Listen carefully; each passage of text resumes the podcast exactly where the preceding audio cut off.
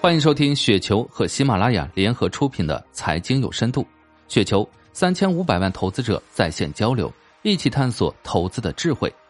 听众朋友们，大家好，我是主播斐石。今天分享的稿件名字叫做《以科伦为例，投资要相对》，来自于秦汉相对论。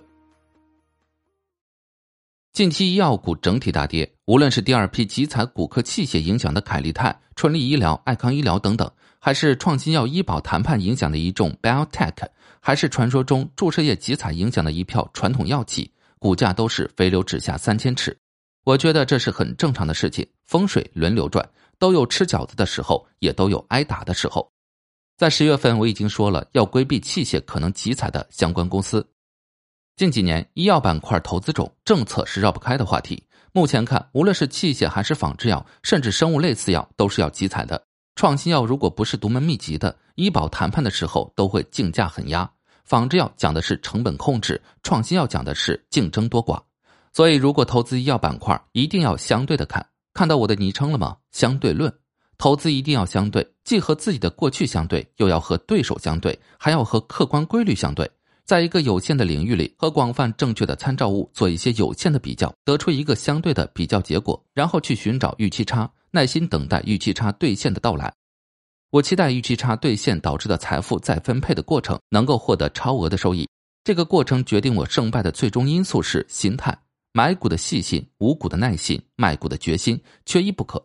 而我调整心态的诀窍就是相对反人性。我目前持有医药类公司，只有科伦药业和康源药业两家，其中科伦占三成仓位，康源药业只有百分之二。对于科伦，我介入的较晚，从新力泰三十八元出来后，根据相对的投资策略，二十二点九元均价配置了科伦药业。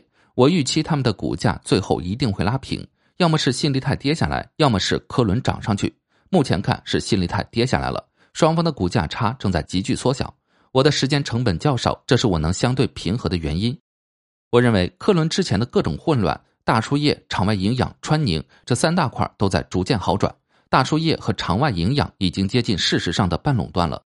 我和其他人看法不同，介入科伦药业的时间不同吧，对川宁的忍耐力也不同。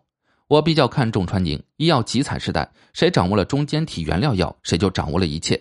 川宁现在不但不是负担，反而是优质资产。当初立项时候预期很好，但因为各种原因导致完全不达预期。但我觉得这么多年过去了，新手也熬成了老手。目前川宁已经理顺了，现在利润少只是账面少而已。会计准则规定必须固定资产折旧，前期摊销的比例高一些。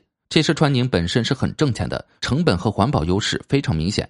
环保未来肯定越来越严格，川宁曾经遇到的问题，其他家一定遇到。特别是今年开始的发酵类特色原料药，更是加分项。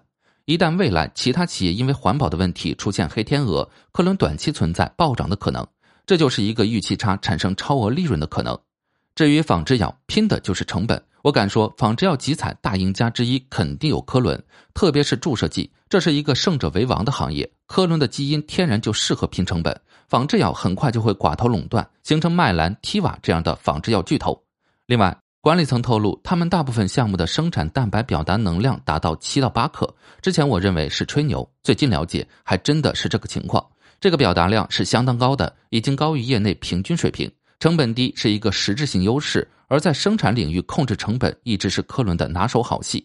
注射剂一定要集采，我个人认为注射剂集中采购会比口服竞争还惨烈，因为注射剂院外市场太小，没法腾挪到药房市场去低内损失低外补。通过一致性的各家企业只能死拼到底，要么惨胜，要么消失。而这对科伦是一个机会，一个抢夺恒瑞医药市场份额的机会。至于创新药，一定要做更好或者第一。幺四零这种类似药和幺六七这种兔毫无意义，只能是集采和医保谈判的炮灰。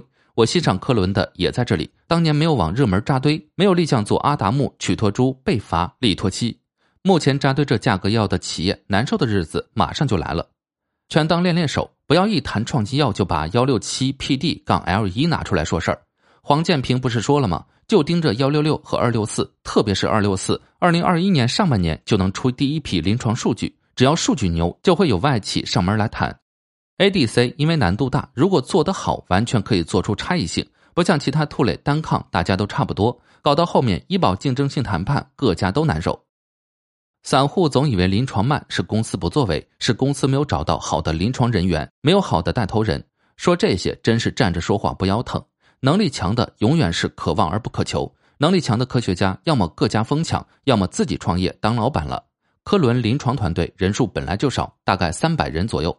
仿制药、创新药、大输液这么大摊子，这么多项目，这么少人，是无法支撑快速大规模临床的。能扑棱到现在这样已经不容易了。所以要有取舍，还得容忍新手犯错。现在动辄谈王经义如何如何，虽然老王水平没得到广泛认可，但是现阶段科伦能找到的最好的人选也就是老王了。老王如果想要创业单干，绝对有大把的天使投资人愿意去赌一把。凭啥老王就拿死工资窝在科伦？同样的道理也可以引申到其他有能力的大咖。现在稍微有点能力的，基本都单干，可以轻松忽悠到天使投资人。说白了，医药企业研发靠的是高端人才。他们有没有企业的股份是完全不同的两种状态。